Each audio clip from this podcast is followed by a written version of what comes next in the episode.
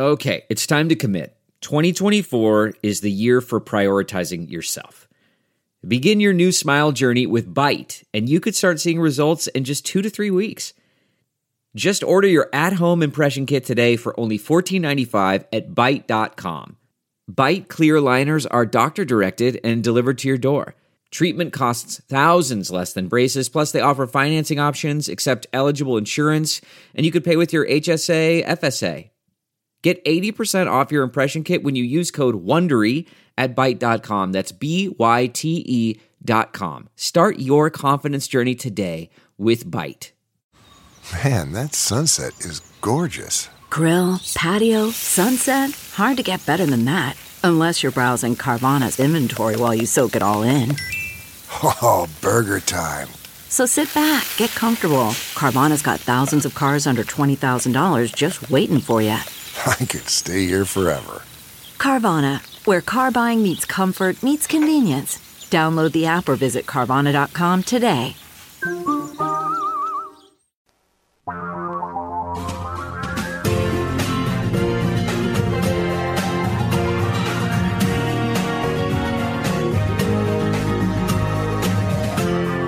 This is the Thom Hartmann Program. Good morning, everybody.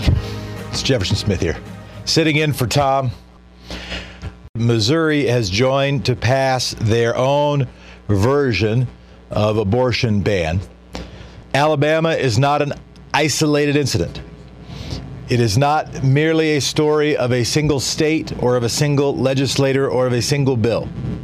It is indeed about the onslaught of anti freedom and anti women legislation.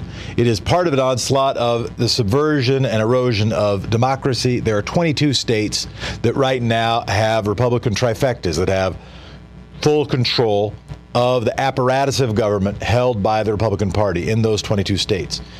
Essentially, all of those states, nearly all of those states, will take a crack at undermining or outright eliminating Owen's right to choose. In just a minute, by the way, we're going to be talking to Dr. Leana Wen, the president of Planned Parenthood. It'll be an honor to have her. Obviously, it's in the context of Alabama passing the nation's most restrictive, essentially outright ban on abortion, clearly unconstitutional, uh, just begging to be overturned by a federal court who follows the interpretation of the Constitution almost literally begging a now fully right wing majority of the Supreme Court to change the interpretation of the Constitution to allow the most extreme law to be allowed. The state of Missouri followed up with their own version. We'll talk to Dr. Leana Wen about what's happening in Missouri also. I think so much of what's going on.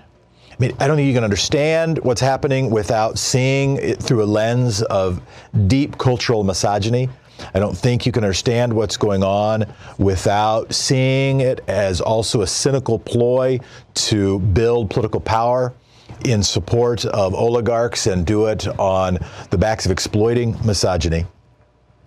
I think something else that's going on is people in my generation forgetting and not having real time memories, having lots of people who probably didn't tell us, but lots of people in our lives who had abortions but not had people in our lives who were victimized by having to suffer illegal abortions.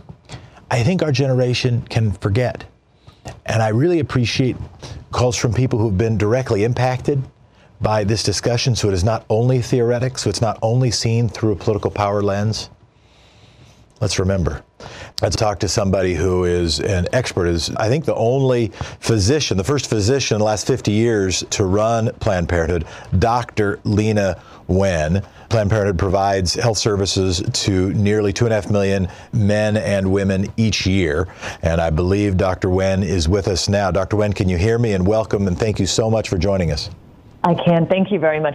What do you think people are missing? What do you think the media has been missing, the conversation is missing as we analyze what's happening in Alabama and what we're seeing what's happening in a bunch of other states also?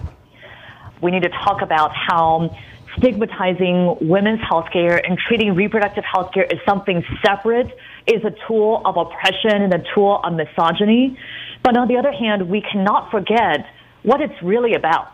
what it's really about is women's lives.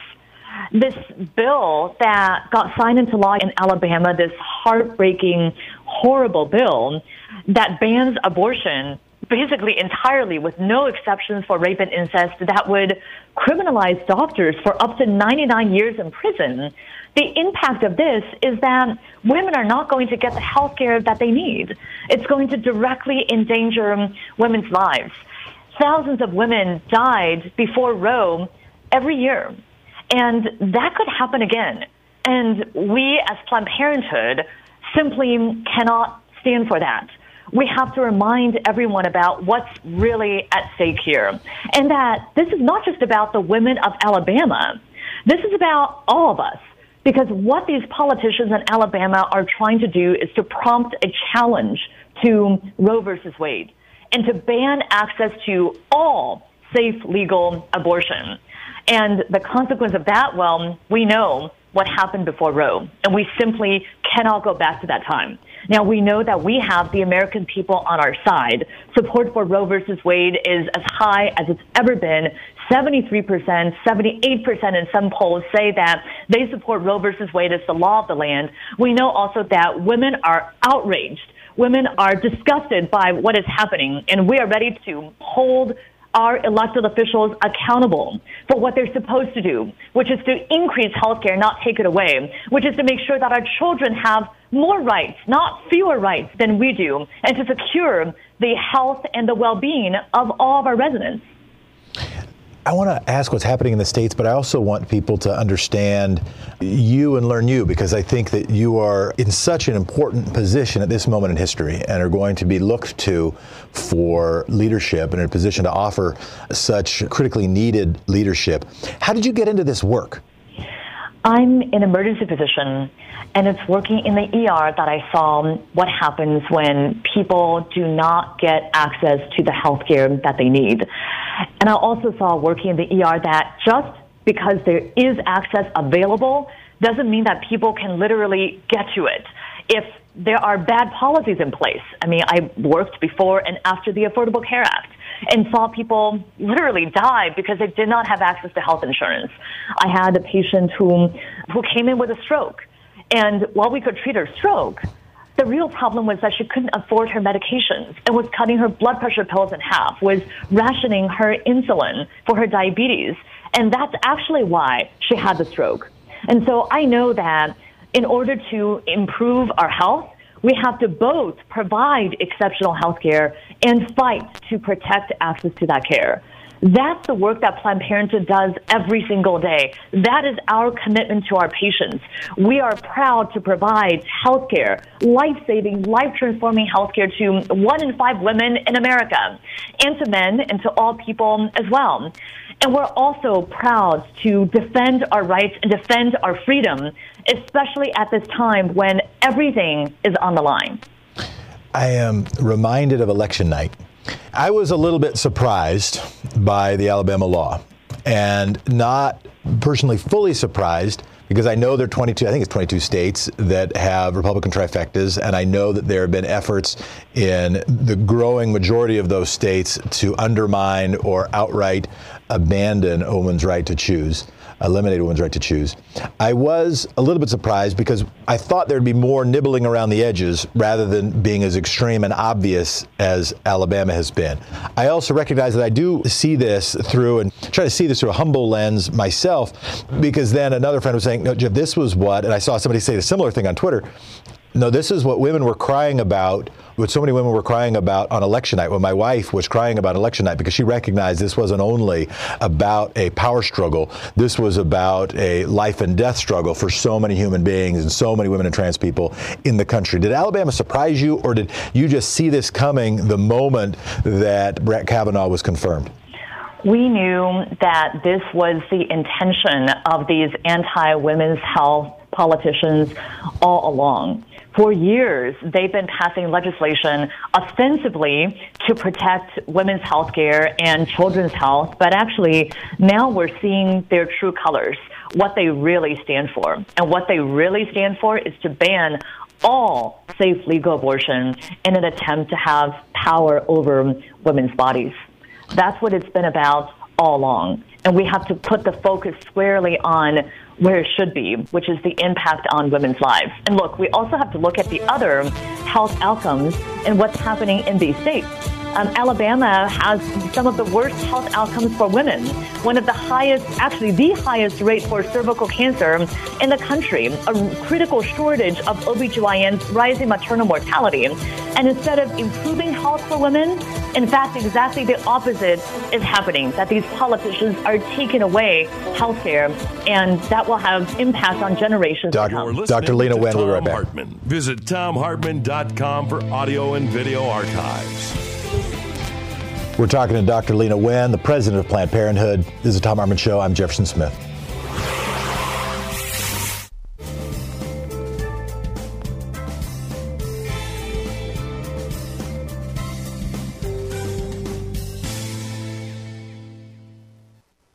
We're talking to Dr. Leana Wen of Planned Parenthood, who knew and anticipated the desire, and now what's happened in Alabama has laid bare that desire in clear and high relief. Missouri, Dr. Wen, as I understand, also just passed what some have called an 80 or 90 percent abortion ban. I think their deadline is eight weeks, which is well early of the Roe versus Wade standard. What does eight weeks mean? Some other states have aimed at six weeks. I've heard those called 80 or 90 percent abortion bans or forced births in 80 to 90 percent of cases. Help us understand what those kind of bans mean for women and mean for human beings in the country. We should call these bans for what they are, which is they are total bans on abortion care, on the right to safe legal abortions. This year alone, just in 2019, 16 states have introduced legislation to ban abortions as early as six weeks. Actually, Alabama's goes even further. Alabama says it's any time after conception. So literally, a woman cannot get an abortion because as soon as she finds out that she's pregnant, it would be illegal. And six weeks most women don't even know that we're pregnant at that point. And if we did, it still takes time to make an appointment and go to that appointment. And for so many women, it's extremely difficult because there are six states in the country where there is already only one abortion provider in the entire state. There's a huge section of our country, 1,600 miles, that a woman would have to go without having access to a physician, um, nurse practitioner who's able to provide abortion care. And so it's horrific to see even more barriers being put up. And Missouri, I think, is another example of a state that's facing huge health challenges. I went to medical school in Missouri, and we see the actual public health outcomes in Missouri right now. In many parts of Missouri, the rate of maternal mortality is 50% higher than in the rest of the country, which is already shameful because American women today are 50% more likely to die in childbirth than our own mothers were. Missouri is facing a syphilis outbreak. The rate of congenital syphilis is higher than it's been in nearly two decades. And congenital syphilis has huge impacts on the newborn, including brain damage and possibly death. The rate of syphilis overall in Missouri is skyrocketing. Five counties are facing an 1,000% increase in syphilis cases. What these politicians should be doing is to listen to the will of the people and to see that public health outcomes are poor in their state. They should be doing everything they can to improve health. And I just want to say these politicians do not get to call themselves pro life when they are destroying the lives of women, children, and families in their state. One of the reasons I'm honored to be able to sit in and do this show is I learn stuff every time. I learn stuff from callers, I learn stuff from guests, I learn stuff in preparation.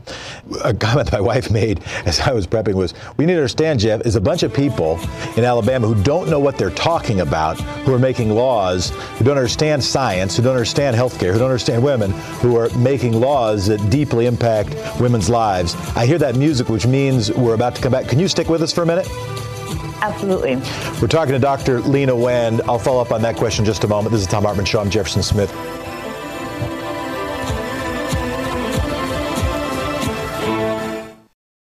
So today is Memorial Day, and over the weekend, it's been a long weekend. Louise and I went hiking, and you know, it's there's a lot of mountains around here, uh, little ones, but you know, here around Portland, and it's great to get out and get the exercise. But boy, you can be sore when you're done.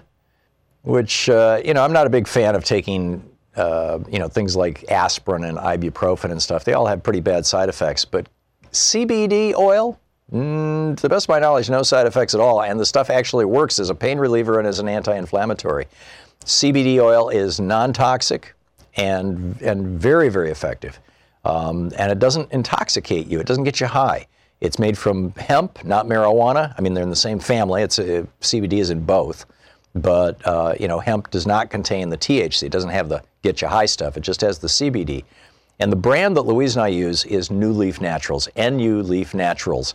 It's the highest quality CBD oil on the market. It's 100% organic, highly concentrated, contains no additional additives, grown right here in the United States. The only ingredient is hemp, and it's truly pure. So the product remains in its most pure and simple form. To get some, go to nuleafnaturals.com. That's nuleafnaturals.com. And you can save 30% off and get free shipping here in the United States when you use the code TOM. That's spelled T H O M. So check it out. Go to NuLeaf Naturals, for premium cannabinoid wellness. And use the code TOM, T H O M, to get your 30% discount and your free shipping. NuLeafNaturals.com.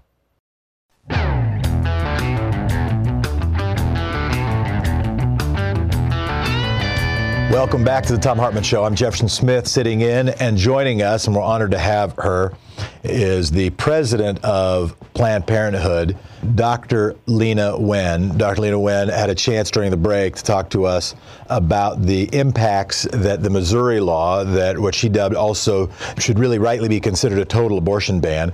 Missouri is eight weeks, other states have done six weeks. Alabama, of course, doesn't even put weeks. As soon as you know about it, you essentially can't have an abortion at all. Clearly unconstitutional under Roe versus Wade, and the impacts that would have on women's lives where I started to go was recognizing the lack of expertise that so many of us have and the opportunity for us, and I will say, speaking personally, appreciate the opportunity to learn more about the topic. It's a horrible context in which to learn about the topic. You're seeing a huge rallying of support for Planned Parenthood, for your work, a huge awakening of people to recognize they need to do something. What do you want to ask people to do, or what are you heartened by that people are doing?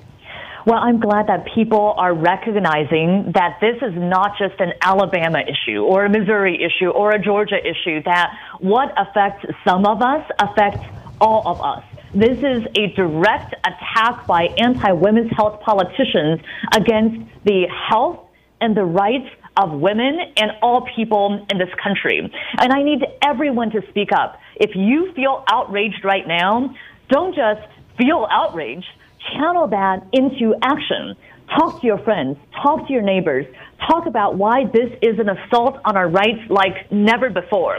Make sure that you take action. Support groups like Planned Parenthood that are providing exceptional health care every day. Help us to spread the word too that our health centers are open. Look, women are confused and scared and are calling us. Actually, our health centers in Alabama have received hundreds of calls from women who don't know whether they can still come and get care. And so help and support us. Know that our doors have been open for 100 years. They are open today.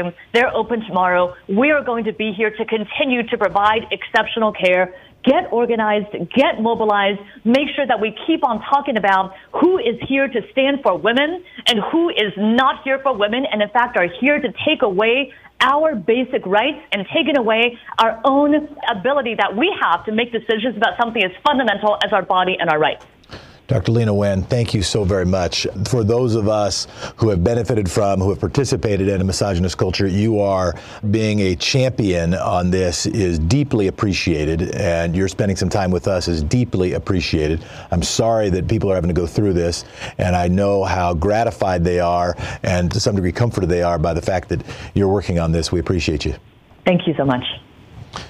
Let's go straight to Christine from Los Angeles. We got a few minutes. Christine, thanks for being patient and joining us. Thank you, Jefferson. I appreciate your taking my call. I feel like I'm experiencing PTSD with this yeah. abortion thing in Alabama. This is hideous. Way back, before abortion was legal in California, a friend of mine got a referral to a doctor in a hospital in Mexico City. And she was fortunate enough to be able to get the money together before her fiance shipped out to Vietnam. As she was coming out of the anesthesia, she realized that a male orderly was fondling her breasts. That's one little story. But here's a personal story. A couple of years later, abortion was legal in California, but it was required that a doctor certify that it was necessary for a woman's mental health. I needed the procedure, a roommate of mine referred me to her gynecologist, a kindly looking, white haired old man who told me that I was indeed pregnant and how much it would cost. I blanched. I didn't have that kind of money. Then he told me about his boat and that he would do it for free if I went with him for a weekend on his boat. This is a, an MD here in Los Angeles. So I went home. I called Planned Parenthood I love Planned Parenthood, and was referred to a doctor who performed the procedure in a local hospital. Um, it was done under a general anesthesia, and I experienced the most amazing and disturbing psychedelic nightmares that I remember to this day. I thought that I was handling it well, but the nightmares caused me to question, you know, myself. Anyway, some years later, I needed a second abortion and had a vacuum suction performed with a local anesthesia at the clinic of the Feminist Women's Health Center. They told me that the nightmares I experienced were common, and they considered them to be bad side effects. Now, the males in charge of everything at the hospital in LA, where I had the first one done and had the nightmares, they didn't consider that to be a bad side effect, and they never even mentioned it as a possibility. So I questioned myself, you know. But anyway, going over all of this, I mean, it makes me tremble to think of what women are going to experience again. It's awful. My stories are small, you know, they have good endings. But this is absolutely going to be horrible. I mean, with horrible, hellish results for women. I just wanted to add that. I really I so appreciate that, it. I so appreciate it. Go ahead. I didn't want to cut you off. Oh, I just wanted to say that I think that it would be a good idea to have women call in with their their stories. Just Uh, have a day of stories, personal accounts. And, and I appreciate your story, and we will welcome anybody who wants to share this. Don't want to pressure anybody who doesn't want to share their story, but if you want to share your story, we want to open up the lines to you. I appreciate it so much. I know how painful it's got to be. I didn't have to do it. It breaks my heart. It breaks my heart. And, and I do Yeah. think it's powerful. I do think sharing your story is powerful because so many of these stories people don't share. And so we don't see the we don't see the cost of these No. we just dub as policy choices, we don't see as human choices. And we love you. and We appreciate you taking the time. Oh, you're so sweet. Thank you very much. All right, Christine. This is the Thom Hartmann Show. Thanks to all of our affiliates. Support them.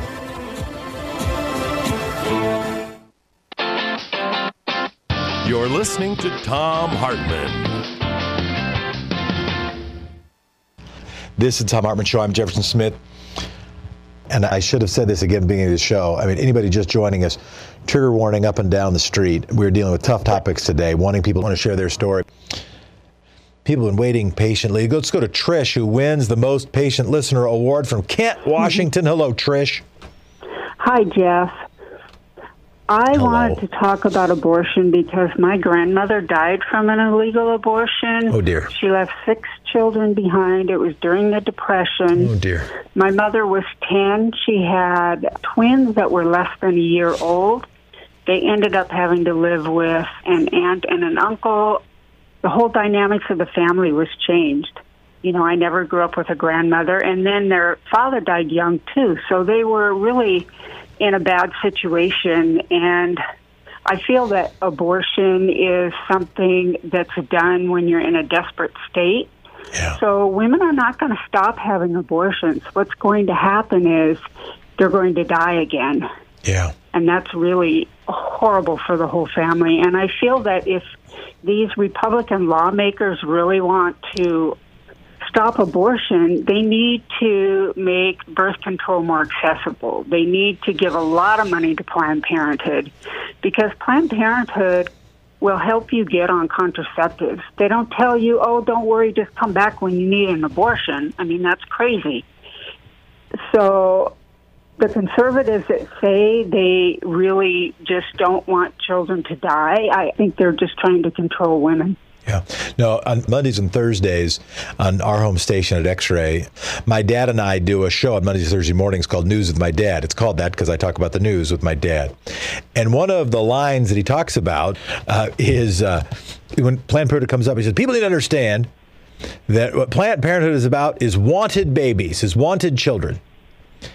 And that usually has come up in the context of trying to defund Planned Parenthood and recognizing that when there's access to contraceptives, when there's access to family planning, abortions go down. And your point, Trish, is so important. I am also interested, though, and really appreciate the your willingness to share your family's story. It does, and we've tried to been prioritizing calls from people with personal stories to share, and from women callers whose perspectives matter so much, vastly more certainly than my own, because I think you can inspire other people to share their stories. Because I think there's so many people that is touched personally that they have felt maybe shame and not to share.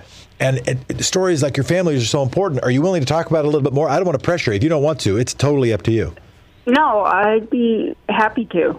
So you say your grandmother during the depression, what she already had six kids, and the seventh kid they said we shouldn't do this anymore, or at least not right now. Yes. Well, yeah, because the youngest were ten month old twins, and they had a trouble feeding everybody in the family as it was because it was during the depression. And so abortion was illegal, but that didn't stop her from seeking an abortion. Tell us, to the degree you're comfortable, tell us about that, not just that choice, but how she went to access an abortion. Well, um, what I've been told is that an aunt gave her the abortion. So how it was done, where, I don't know. Yeah. But I know that uh, my mother and the rest of the family was all called into her bedroom to say goodbye to her, and she had blood coming out of everywhere. She mm. died of sepsis. So it was very, it was heartbreaking. So six kids, including 10 month old twins who are already having a hard time mm-hmm. getting fed, getting taken care of in the middle of the Great Depression. You have six kids who don't have a mom anymore because, right. because of a law that said she couldn't get it done healthy. That's the story of your family. Yes. I'm so sorry. Yes. I'm so and, sorry. You know, uh, yeah, it was. If you hear my my mom and my uncles talk about, and my aunt, I have one aunt, how they grew up and their childhood, it's just heartbreaking. It's heartbreaking because it didn't get any easier. No, it would have gotten a lot harder. right? Yeah, because mm-hmm. because now what did what did, do you know in the family lore? Do you know what they did for childcare after that? What they like was an aunt available then to help? And what did the what did the kids do? I mean, ten months old. Well, this, your your grandmother was still probably breastfeeding. Yes. Well, I know that my mother wanted to. She was ten. She had an older brother, 12, and the rest were all younger. The only other girl was one of the twins and she wanted to quit school to stay home and take care of the twins. Well, her father said no, and I think they try. He tried to hire help, but it didn't last long. I'm not sure why, if it was money or whatever. But an aunt and uncle who were never able to have children took the twins and raised them. Trish, so, your, your, story your story matters. I thank you so much for sharing it. I, I, think we take I think we take for granted it's been treated as like I don't know some political football. This this mm-hmm. is just some issue, and, and we forget the lives of people that it impacts. And thank you so much for putting it in higher relief. Oh, you're welcome. Thanks for having me. We'll be back. This is Thom Show. I'm Jeff. You're listening to Thom Hartmann. Visit thomhartmann.com for audio and video archives.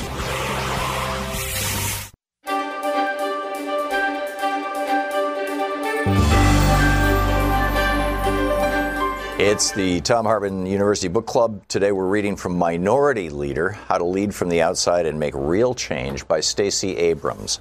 This is from chapter one. I sit in a living room, a cozy space, warm in the early summer. I'm perched on the edge of a sofa next to Valerie, the home's owner, a lovely black woman in her late 40s. Across from us, seated close together on a wide settee met for one, are her two children, a son and a daughter. Politicians rarely visit their streets, which are nestled in a poorer community in South Georgia. Valerie beams with pride that both her children are headed to college in the fall. David, 17, plans to study criminology. Maya, 18, her belly round with her first child, intends to become a middle school teacher. Both newly graduated from high school, Maya will give birth in mere weeks and begin college months later, an unwed teen mother. Her intended school is more than three hours north of her home, so her mother will raise her newborn baby while she starts her freshman year. Valerie speaks matter of factly about the coming challenge, raising a new child just as hers leave the nest. Still, she is determined that both her children pursue college degrees that she never received. Maya, the mother to be, wonders how she'll do so far away from home and her baby. Yet in the next breath, she explains how college will be the best for her and her child. Their future success rests upon her. I've come to their home as part of my campaign for governor, so I asked Valerie what she expects of someone like me. What can I do to help make lives like hers better?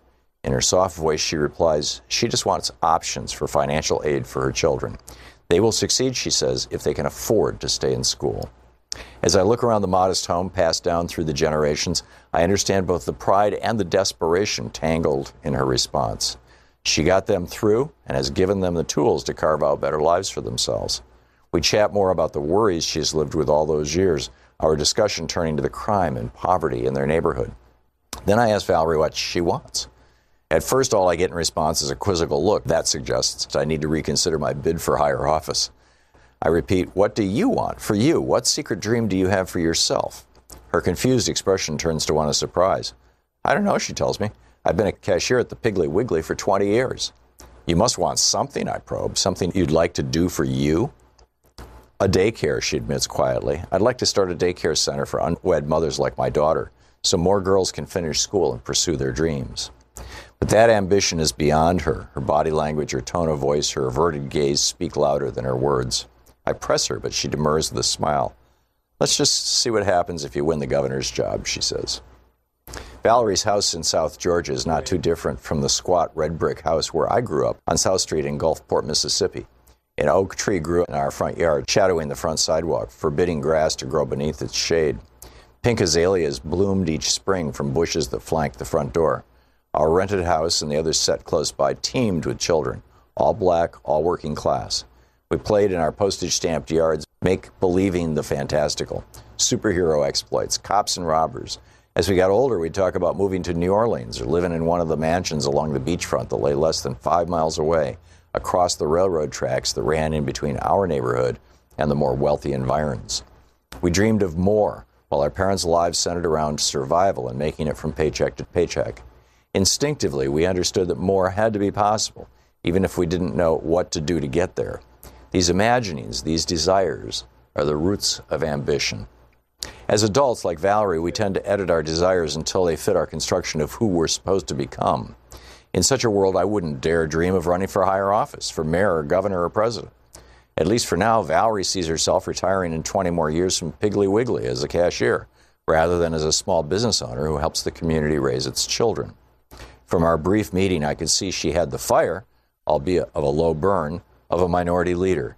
She had ambition, she had vision, but she didn't have the faith, and understandably so. Whether we come from working class neighborhoods or grow up comfortably middle class, minorities rarely come of age explicitly thinking about what we want and how to get it. People already in power almost never have to think about whether they belong in the room, much less if they would be listened to once outside. These men, and they are usually men and typically white, do not have to grapple with low expectations based on gender or race or class. Ambition for them begins with reminiscences of old times and older friendships or newer alliances.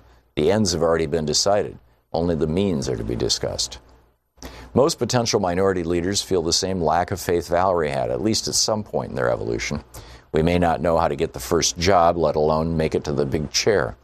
We don't know how to take the leap from accepting our fates to actually changing them, and not just a little, but radically. Then there are those who simply don't know what they want. The drive to achieve burns inside, often without a clear target. We want to be something, but what that is remains hazy. Often we cannot articulate our goals because they lie just beyond the reach of who we're supposed to be. Ambition scale is irrelevant. What holds us back is not scope, it's fear. And because we don't know what to call our dreams, don't know how to make them happen, or are pretty sure we'll be disappointed, we just stand still. But becoming a minority leader demands that we embrace ambition as our due. Stacey Abrams.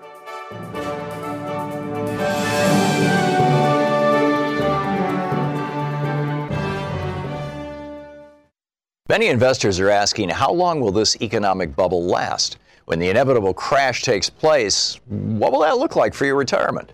Will you have enough time to rebuild, or are you currently looking for ways to safeguard your existing portfolio? If the worst happens, it won't just be the markets and real estate.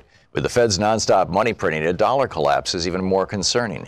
There are simple charts the Federal Reserve provides to help us investors make educated decisions. Google the Fred chart on the purchasing power of the dollar and look at the data yourself. Also, take notice that the last 100 years of recessions have consistently occurred within 10 years from each other. The last recession was in 2008. What does that tell you? Gold and silver are statistically the best hedge against volatile markets and economies. Call my friends at ITM Trading at 1 888 Own Gold. Ask them for their free gold protection guide and protect your future while you still can. Call 1 888 Own Gold. That's 1 888 OWN GOLD.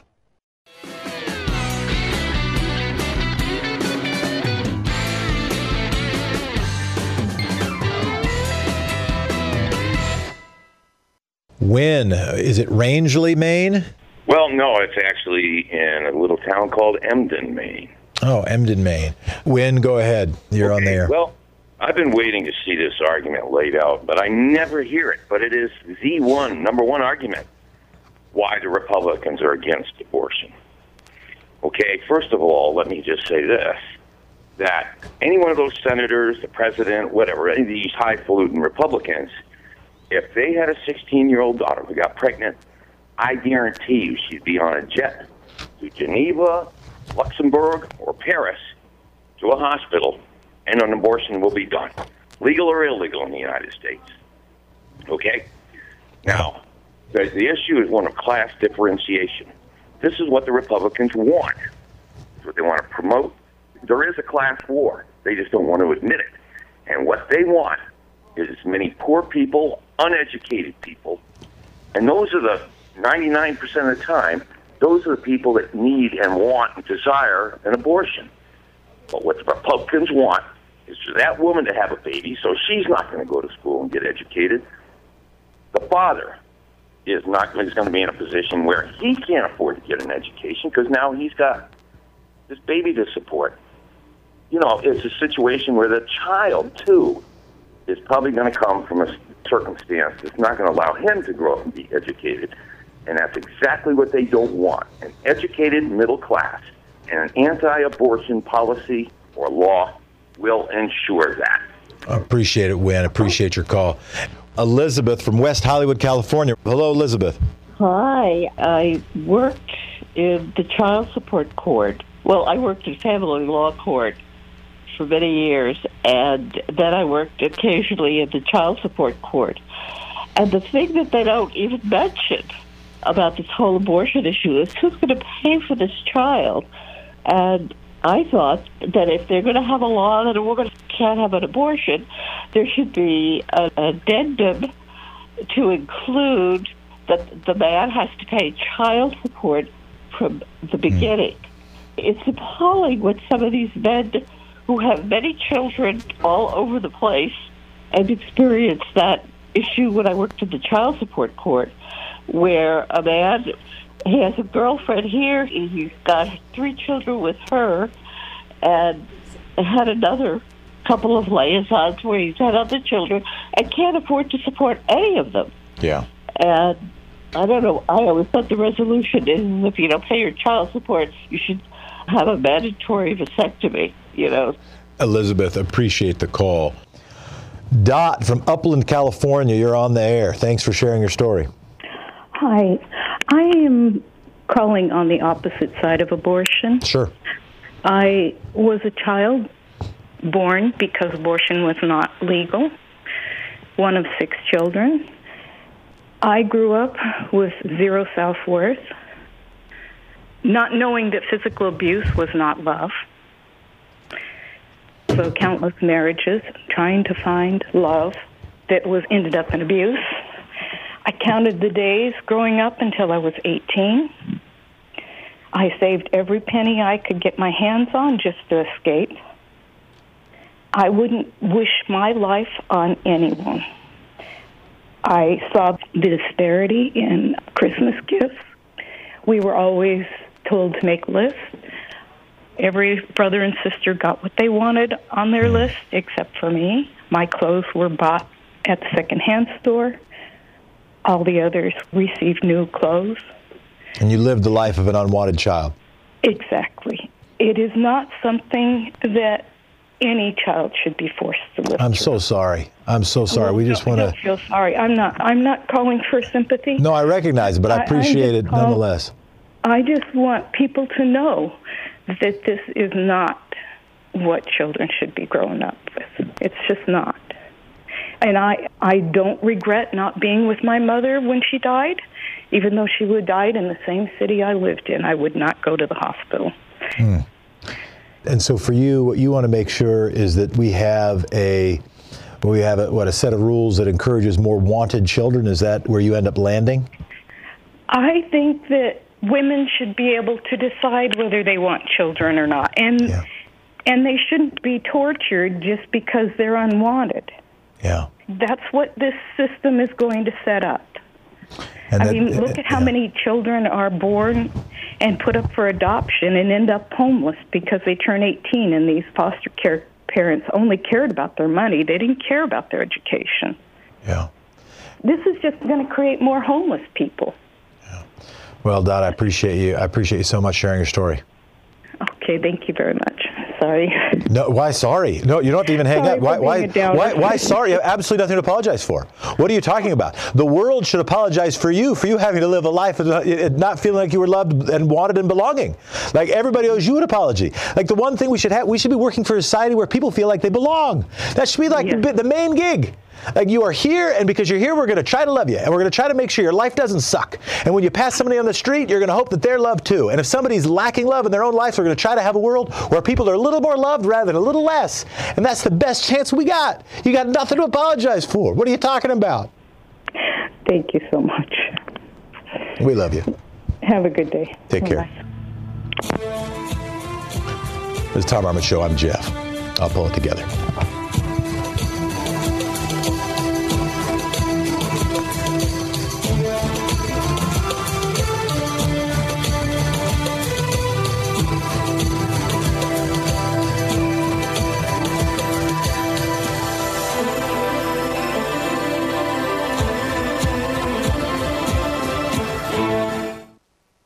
Stephanie Miller here. If you watch 60 Minutes and you own a home, you just got very nervous. I did. The FBI's former head of cyber crimes warned homeowners that foreign and domestic thieves can steal your home and do it all online. That's because home titles and mortgages are kept in databases that can be hacked. If you have equity in your home, here's how they get you. They simply forge their name onto your home's title, use your home as collateral to borrow cash, and stick you with the payments. And no bank or identity theft program protects you. You need Home Title Lock, America's leading title and mortgage guardian. For pennies a day, Home Title Lock puts a virtual barrier around your home's title and mortgage. If cyber thieves tamper with it, we mobilize to help shut it down.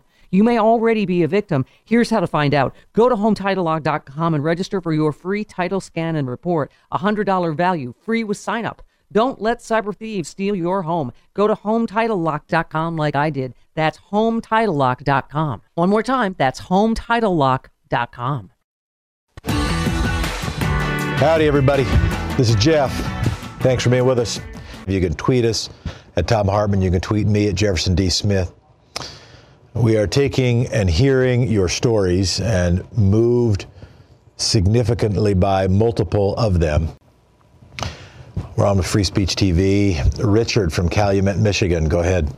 I was another one of those unwanted children. My dad and mom were very young when they had me, and my dad went off to Vietnam. And while he was off in Vietnam, my mom decided to shack up with somebody else and didn't want me and lied to get me committed. And I ended up growing up in the system, and the system has a way of torturing people beyond belief. The stories of experimental drugs, physical, emotional, sexual abuse, being locked in solitary confinement for weeks at a time, they're all true. And there's many, many places in Michigan. Half of them don't exist. One of the very biggest places was Clinton Valley Center called Farallon was the youth program. Another one in Ann Arbor was CPH. And there was an adoption agency called Spaulding for Children who would put kids in abusive homes. And these people were at free reign to do whatever they wanted to kids, and hundreds and hundreds and thousands of kids that I grew up with, and I have no idea even how to contact some of them to pull us together to fight back. And how parents can use their children to fight amongst each other. It's just if a kid isn't wanted and a kid isn't needed, there's no reason to make anybody suffer. Richard, is that place the place you mentioned? Did you mention that place is closed now, or, or one of the ones that's still Yeah, all the places I've existed, as far as I know, don't exist. I can't even find my childhood records. And I'll Now tell you, it I'm is in- not it is not a coincidence that housing facilities that were designed essentially for unwanted babies have gone away. In the wake of Roe versus Wade, we have had a much higher percentage of wanted babies, which means that facilities like that that end up abusing children are less likely to pop up or less likely to fester. Yeah, it's, it's amazing. And I don't know if somehow other people call into Thom Hartmann show and hear this. And if they're able to get, I'd love people to get a hold of me and get together because there's so many of us out there. Is there a resource? Is there an organization that tries to work with adults of people who are trying to recover from that experience? Not Is there any I know website? of. I went to college. I couldn't read when I graduated high school, and I Ah. taught myself how to read. And I went six years to college to become a counselor to help other kids to make it through Thank the you. system. And then they cut all our state cut all the programs, and there's no health programs. I'm disabled right now. I got my neck broken and an auto accident, and I can't even go to the social services office and get paperwork because our last governor completely wiped out the social services program. Yeah. Well, I- Richard, I'm so sorry. I appreciate it. Appreciate your call. I appreciate that. Want to hear from Lorinda. Lorinda from Roosevelt, Utah. Hello, Lorinda. Hi, Jeff. I wanted to respond to the same thing with Dot and Richard that they did. I had the same experience like Dot. I was the sixth child, and my mother tried to give herself an abortion with the child she had before me. And when I came along, I was the ultimate insult. and uh, they would come in and beat me even in my crib if I cried. And the first words I remember hearing are them screaming at each other uh, as whose fault I was and cursing. And my nine-year-old sister used to sneak in and take me out of my crib and put me in bed with her to try to keep me quiet, so that they wouldn't do that. And they caught me in bed with her one morning and they said, Oh, you want her? Well, good. So they just moved my crib and everything out and said, You take care of her to my nine year old sister. Hmm. And I mean, they wouldn't even set a, a plate at the table when I was older. They wouldn't even set a plate at the table when they served meals. My sister would feed me food off of her plate. I mean, I don't think I would have even survived. I'm sorry, without my sister. But I feel such empathy and love for Dot. Her story is so much like mine. I have struggled with depression and suicidal feelings my whole life, and I've been diagnosed with child onset PTSD. What got you I've through? What, you said your sister. What got you through? I don't think I would have survived without my sister. I mean, they just, when she was nine and I was not very old, they just abandoned me on her. And she said that I was like a doll that she carried around and she took care of. And, and she was my only advocate. The other children, they took my parents' view, you know, and they, I mean, I was sexually abused by some of them and they took the view of my parents that I was just a nothing, that you could do anything you wanted to, and so thank God for my sister, I guess. But my whole life, I've just felt like I shouldn't be here. You know, I just don't. You know, I don't even know what to say. They asked me to sit in because I'm supposed to have things to say. I don't know what to say. I know, I know you don't, but I was wanting to call in and give the perspective. I'm so glad you did. Yes, but then I heard Dot. You know, she got in ahead of me, and then I really wanted to express to Dot and to Richard, I have such love and empathy for you. You're not alone. You know, There are more of us, unfortunately. And to the to these men, these non-ovulators is what I call them, that have so much to say, like these men in Alabama. You know, walk in our shoes. You know, that's what I want to say. It's so kind of you to say that to Dot and to Richard. Richard. I would love to uh, be able to talk to uh, like Dot and Richard if there was some way to do it. I know Richard mentioned he would love to talk to somebody, but I don't know how to do that. Well, I'll tell you, if you email us, it, it's going to be up to them and it's going to be up to you. But if you email us and they email us, we'll, of course, connect you together. And if you all tweet at me, I'm Jefferson D. Smith. But if Richard, if you want to connect with Lorinda, you can tweet at me or you can email the show. And don't know if we can make a connection, but maybe. At least we can make this connection on the air. And Lorinda, we appreciate you so much. Thank you. Thank you. Let's take Lisa's call. Lisa from Niles, Ohio. Go ahead, Lisa. Hi, Jeff. Good Hi to talk to you. Likewise. I'm calling about abortion. I was pregnant with my second son. At four months, they do an alpha fetal protein test, and they found out he had Klinefelter's, which is two X chromosomes and a Y. Mm-hmm. He would have been born a boy, and when he hit puberty, he would have developed female characteristics. They grow breasts. They develop into a woman mm-hmm. Along with all the other cancers and medical abnormalities he would have had from birth. 80 to 90 percent of these children, the reason you've never heard of it is because they kill themselves. Yeah. 80 to 90 percent of these children kill themselves during puberty.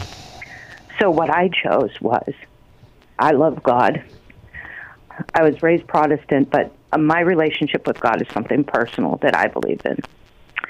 At the time, I felt like, well, if his soul is going to be damned, I'd rather let it be mine.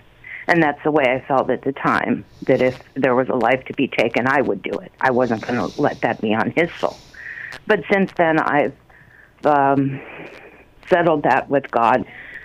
This world wasn't meant for him. This world is too cruel, and I never wanted him to have to deal with that.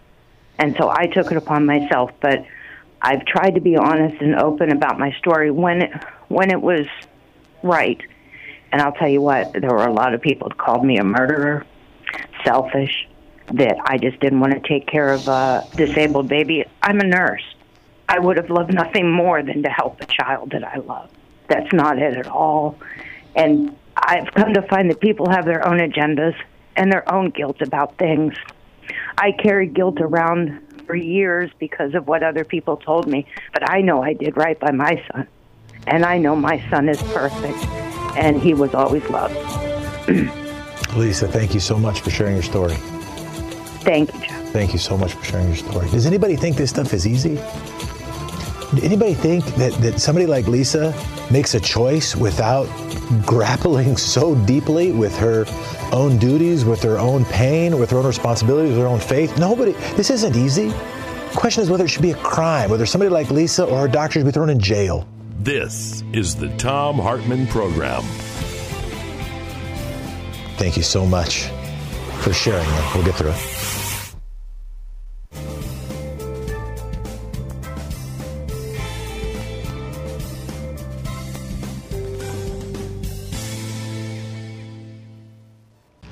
This is Thom Hartmann Show. I'm Jefferson Smith. Certainly, for much of my lifetime, we have taken Roe versus Wade for granted. We just assumed, I was talking to Sean, who makes this show possible. And Sean is a woman. She has the name Sean, and she is a woman. And she said, My whole life, I knew abortion would be there. Thankfully, I never had to use it, but I always knew it would be there. I don't know if the next generation is going to be able to have that same confidence. We have taken it for granted. Part of that has been not sharing people's stories. Sharing stories like Trisha's of when an illegal abortion caused the death of her grandmother. Sharing stories like Richard's, like Lorinda's, like Dot's of being and feeling and living the life of unwanted children, how that sticks with you throughout your life. I'm glad you're alive. I want you to feel wanted. How do we make sure that we build a society that works so that people are able to live decent lives when they are born? There, there are places where people belong. Appreciated hearing from Dr. Leana Wen.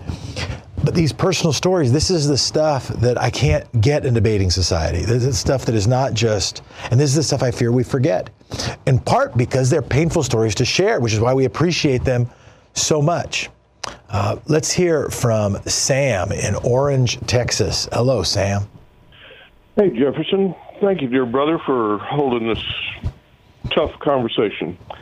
My mother, when she was in high school in the 30s, was sound to me like date raped and became pregnant and her older sisters and her little brother packed her up and took her to Mexico for what we always thought was a family vacation.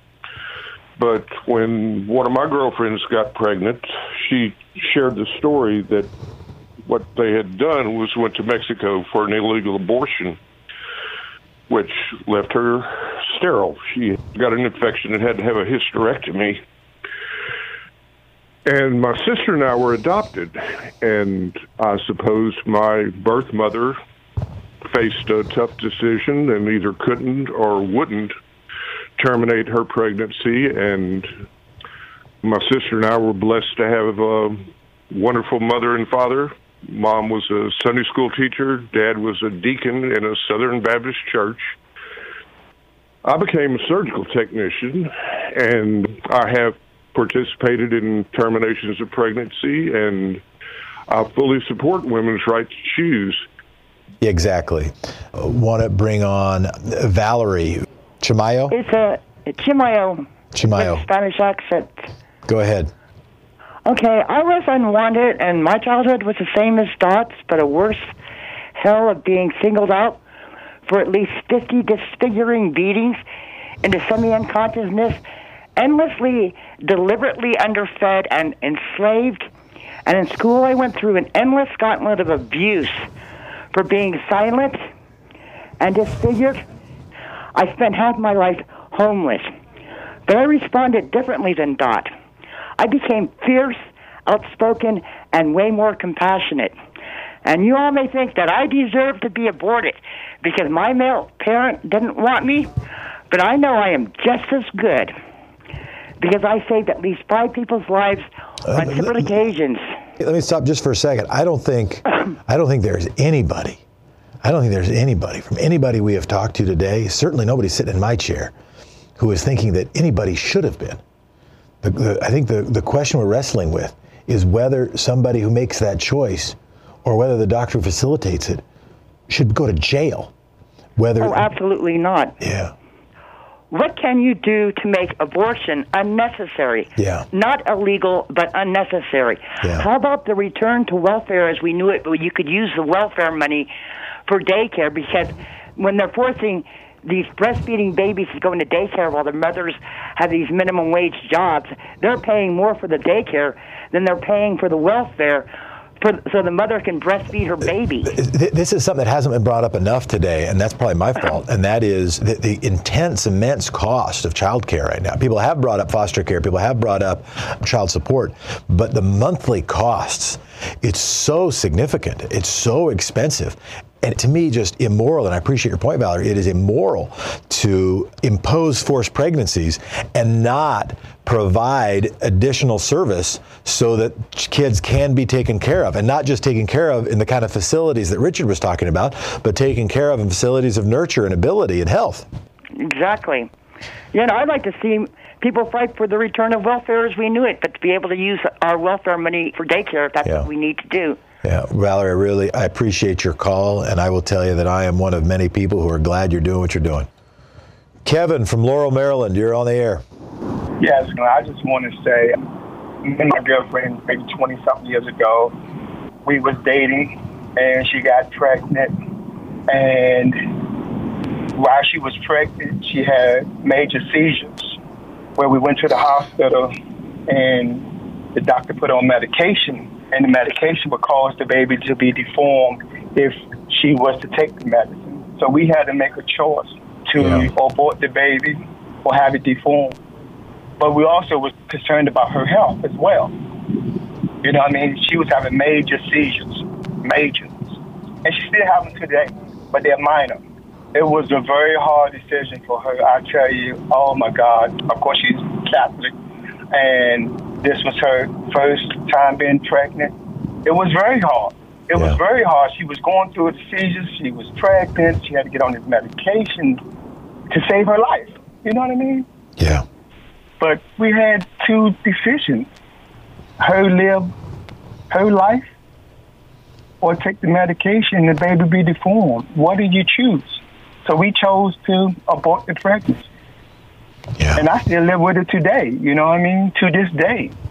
So I just want to tell people out there, as a man, I support a woman's right. And It is never an easy choice. It's never.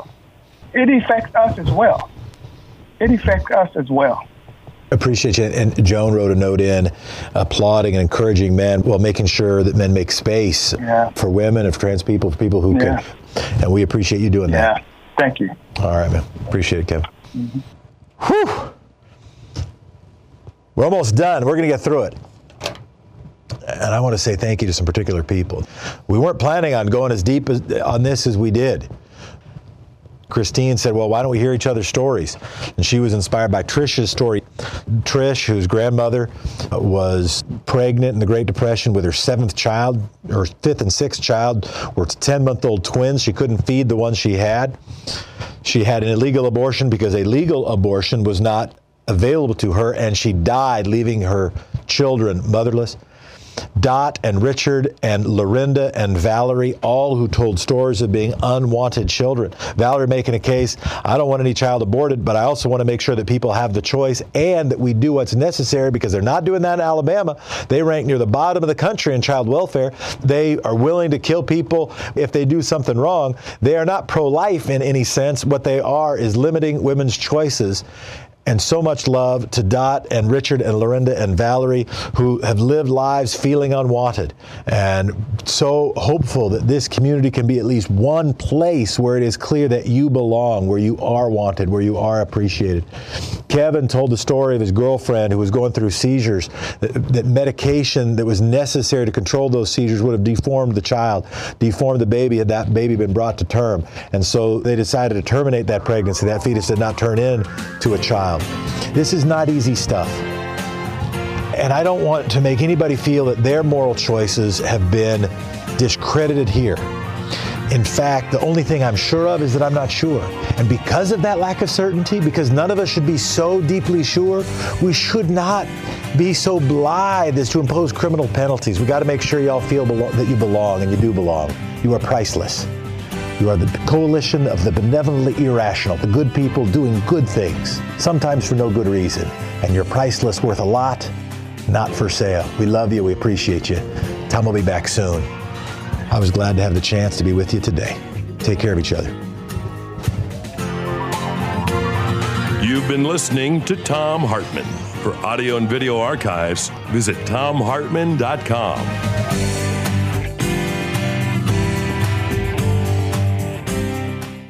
Look around. You can find cars like these on AutoTrader. New cars, used cars, electric cars, maybe even flying cars. Okay, no flying cars, but as soon as they get invented, they'll be on AutoTrader. Just you wait. AutoTrader.